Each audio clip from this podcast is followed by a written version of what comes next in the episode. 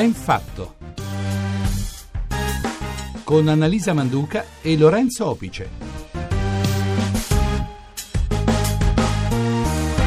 Oggi è il 3 marzo, sono le 8.36, questa è la RAI, questa è Radio 1, buongiorno. Buongiorno, benvenuti a Ben Fatto, il programma che guarda i fatti in un modo diverso. Oggi concentriamo la nostra attenzione su come le opere d'arte coinvolgano gran parte dei nostri sensi e lo spunto ce lo dà l'apertura ieri alle scuderie del Quirinale di una delle grandi mostre del 2011, quella dedicata a Lorenzo Lotto, una monografia questa estremamente interessante che mette in luce come Lotto riuscì a sovvertire quegli ideali rinascimentali di serenità ed equilibrio portando modernità e vigore anche all'iconografia religiosa. La mostra sarà nei prossimi mesi uno dei poli di attrazione culturale della capitale mondiale e sono già oltre 25.000 le prenotazioni arrivate da ogni parte del mondo. E a questa mostra abbiniamo invece una notizia importante ma nuova. La neuroestetica una recente disciplina, incrocio tra scienza e filosofia, che tenta di spiegare come reagisce il cervello quando incontra un'opera d'arte. La risposta della mente ad un capolavoro artistico risponde a sollecitazioni cognitive, emotive, motorie, che realizzano una vera e propria immedesimazione con l'opera artistica. Tutto questo grazie ai neuroni specchio, quelle cellule nervose che controllano processi sofisticati come la comprensione delle azioni degli altri ci permettono addirittura di rievocare dentro di noi il gesto dell'artista. 335 699 2949 per parlare con noi. Meraviglioso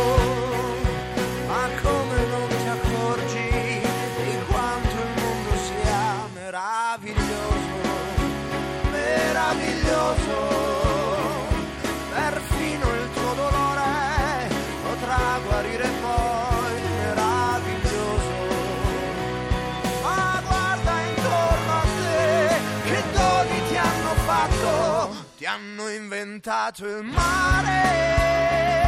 Tu dici non niente, ti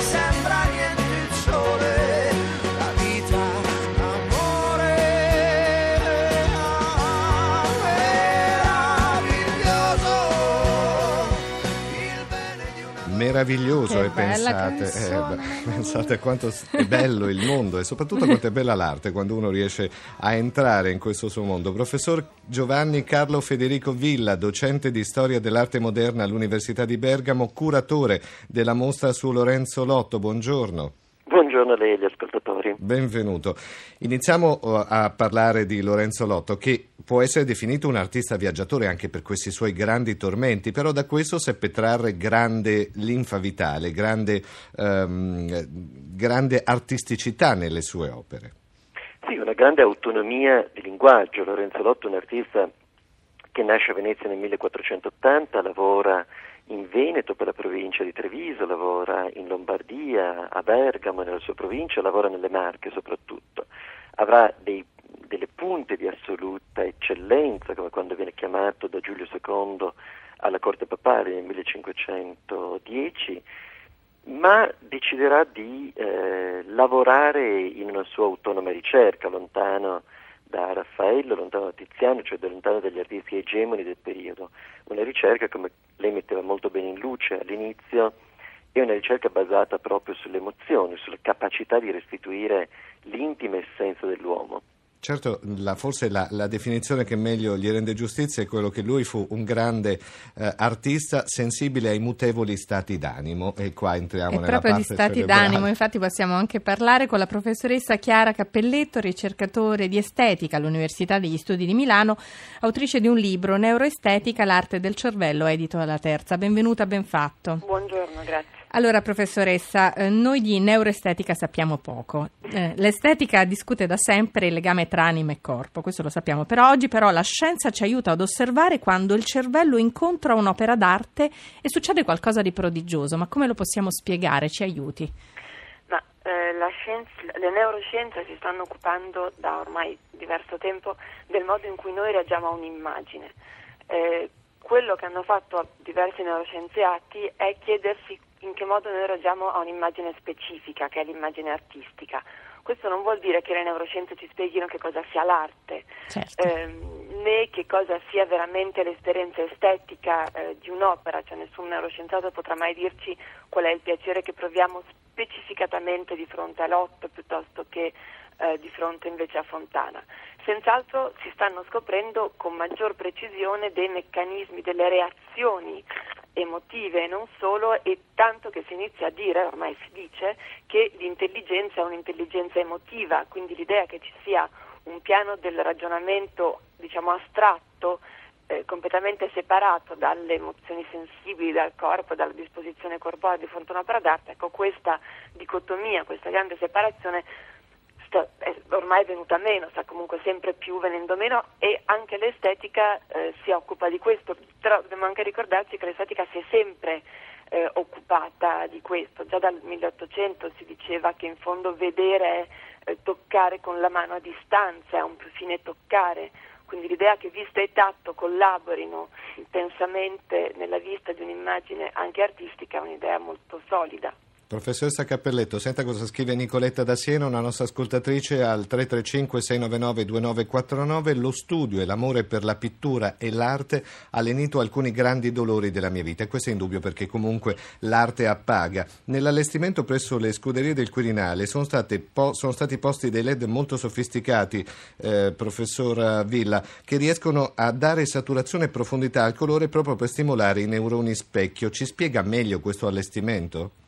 Assolutamente, come tutte le grandi mostre che abbiamo fatto alle scuderie Quirinale eh, abbiamo sempre puntato a fare delle sperimentazioni. La sperimentazione in questo caso è duplice, da un lato questa mostra nasce come un grande intervento di tutela a livello nazionale perché accanto alle scuderie hanno lavorato il Ministero per i Beni Culturali, le soprintendenze, le diocesi, ha un progetto che sarà di restauro di tutte le opere di Lorenzo Lotto e tra l'altro anche di nuova illuminazione grazie devo dire al fondamentale aiuto eh, dei laboratori da Targetti insieme a Francesco Iannone e Serena Tellini si è sperimentato un nuovo modo di illuminare le opere d'arte, facendole percepire certo. con un verismo, penso mai sperimentato prima, sia la pienezza cromatica che il senso di tridimensionalità. Quasi tridimensionale, sì. Ha proprio origine nei neuroni specchio.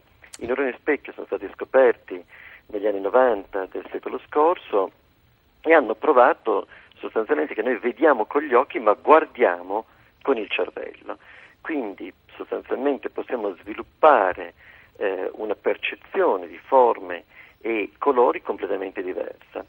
In questo caso eh, la Tergetti che cosa ha fatto? Ha tradotto in pratica questo principio, arrivando a produrre una luce bianca da una sorgente a LED che viene caratterizzato da uno spettro con alcuni vuoti quindi potremmo definire una luce bianca con assenza. Sì, sì, Questa sì. assenza di lunghezza d'onda fa sì che il cervello sia indotto a individuare tutta una serie di sfumature che agevolano e potenziano la nostra percezione del senso di tridimensionalità della scena dipinta e una più netta comprensione dei dettagli del dipinto. E infatti facciamo intervenire la professoressa Chiara Cappelletto su questo. I neuroni specchio, tra l'altro, volevo ricordare, ci aiutano a interpretare il comportamento altrui ehm, e quindi una, sono dei ne- neuroni in questione che dove quando il, cervello capta informazioni a nostra insaputa. Ecco, io volevo capire, i neuroni specchio, ossia queste cellule nervose, ci consentono di vivere rispecchiandoci anche nell'opera d'arte per applicarla a quello che stiamo dicendo sentono quasi il dolore, la gioia espressa, fino a rievocare dentro di noi la pennellata dell'autore. È una cosa prodigiosa. Sì, è una cosa prodigiosa e, e però se posso tenderei a così essere eh, attenta a non attenta, certo. specchio un potere quasi magico. No, no, eh, è, che... però un potere comunque che va valutato e va considerato mm, assolutamente, chiaramente. Assolutamente.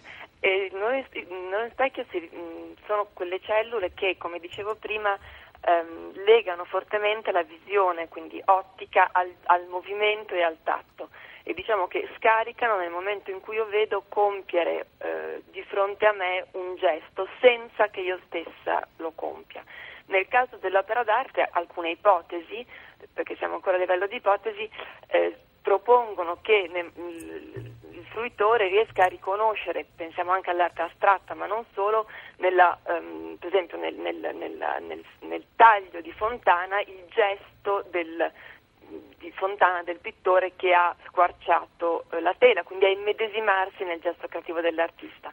Nel caso invece di figure sulla tela, eh, potrebbe darsi il caso che il fruitore si immedesimi nella postura Ma certo, che sta osservando. Comunque, noi stiamo guardando comunque questa mattina ed è interessante ehm, scoprire che la neuroestetica è l'incontro tra anima, corpo, arte, emozione, scienza, quindi la risposta della mente a una sorta, mi perdoni se semplifico, di immedesimazione con l'opera Certo. d'arte? Sì, esatto. Ecco, esatto. questo è insomma diciamo il modo con cui dobbiamo guardare a questa nuova disciplina. Prego Lorenzo. Sì, c'è un'ascoltatrice da Caserta che fa notare proprio questo. Ha 59 anni, si firma Anna e ci dice la visione di opere d'arte scatena in me benef- benefici stati emozionali e sensazioni che stimolano i circuiti cerebrali. Quindi quello che stava in effetti dicendo adesso anche la, la professoressa Cappelletto. Torniamo a Lorenzo Lotto, professora Villa. È sicuramente uno di quegli artisti che potrebbe essere un uomo dei nostri giorni perché era sofferto, un morale, era molto eh, irascibile in alcune cose, però riusciva poi da questa sua eh, confusione, se vogliamo, a creare delle opere d'arte grandiose. Da questo tormento, Da mi questo sembra di tormento, capire. sì, come gli uomini d'oggi in pratica. Sì, assolutamente, ed è stata poi proprio il motivo della sua grande riscoperta nel Novecento. Lorenzo Lotto è un artista che ha avuto un esordio straordinario, chiamato dei Dominicani Recanati, viene pagato 700 fiorini d'oro, una cifra allora favolosa per il politico di San dopo l'esperienza romana e una stagione bergamasca in cui riesce a creare dei capolavori col colore, cioè un colore che diventa emotivo, che accompagna proprio i gesti, gli sguardi dei suoi protagonisti, ha un momento di eh, ripiegamento, potremmo definirlo, su se stesso. Lotto, dobbiamo immaginare, è un artista che ci ha lasciato moltissimi scritti, tra lettere e soprattutto un libro di spese diverse che è una raccolta in partita doppia di tutta quella che era la sua quotidianità. Nei suoi ritratti riesce eh, a darci il prototipo del ritratto psicologico, del ritratto moderno, cioè ripartendo da Antonello da Messina, della capacità di raccontare gli sguardi dell'uomo, Lotto aggiunge una grande capacità quasi medica di riconoscere fisionimicamente l'uomo, a cui poi mette accanto i gesti, le posture, gli oggetti che fanno la quotidianità del personaggio, il tutto in un taglio squisitamente fotografico. È il motivo per cui alla fine dell'Ottocento, in piena diciamo così, nascita della psicanalisi freudiana, Bernard Berenson riscopre Lorenzo Lotto e Lotto diventa un'icona del nostro tempo, no? sì. l'alternativa alla ritrattistica aulica e celebrativa di Tiziano. Professoressa Chiara Cappelletto, torniamo un secondo a capire meglio la neuroestetica, come possiamo utilizzarla, come possiamo comprenderla meglio. Di fronte ad un'opera d'arte, ognuno di noi ha un'esperienza estetica dissimile, chiaramente. Noi ci comportiamo e sentiamo cose diverse. Ma eh, naturalmente ciascuno di noi ha un'esperienza estetica eh, individuale e singolare. La potenza degli studi neuroscientifici è quella di consentirci di individuare un sostrato eh, biologico comune che non deve assolutamente far temere alcun riduzionismo, cioè è un dato di fatto che noi ciascun essere umano condivide con ciascun altro alcune predisposizioni a livello cerebrale e, e, e biologico, quindi su, su, questa base di comune sentire, di comune predisposizione poi si inseriscono le reazioni di ciascuna eh, persona all'interno di ciascuna cultura naturalmente. Quindi attraverso l'arte si comunicano le emozioni profonde che con le parole a volte non siamo in grado di spiegare? Certamente, questo è anche il grande potere dell'immagine, ovviamente. Il grande potere dell'immagine che ci fa notare Emanuele da Torino perché ci dice potrei stare ore di fronte a una tela di Caravaggio a un'opera di Gaudì. Quante emozioni, quanta vita, quanta pace riesce a infondermi quell'opera d'arte che ho davanti. Professoressa Cappelletto, ma è un passo in avanti anche verso la comprensione della creatività umana, potremmo guardarla anche così? Sì, ci sono senz'altro questi, queste, questi possibili sviluppi. Ehm, mi preme appunto dire che l'emozione non è mai semplicemente emozione, è sempre anche attività intellettuale, sempre anche intelligenza. No? Quindi quando noi diciamo che le opere d'arte ci suscitano emozioni, diciamo anche che le opere d'arte ci fanno pensare attraverso le emozioni.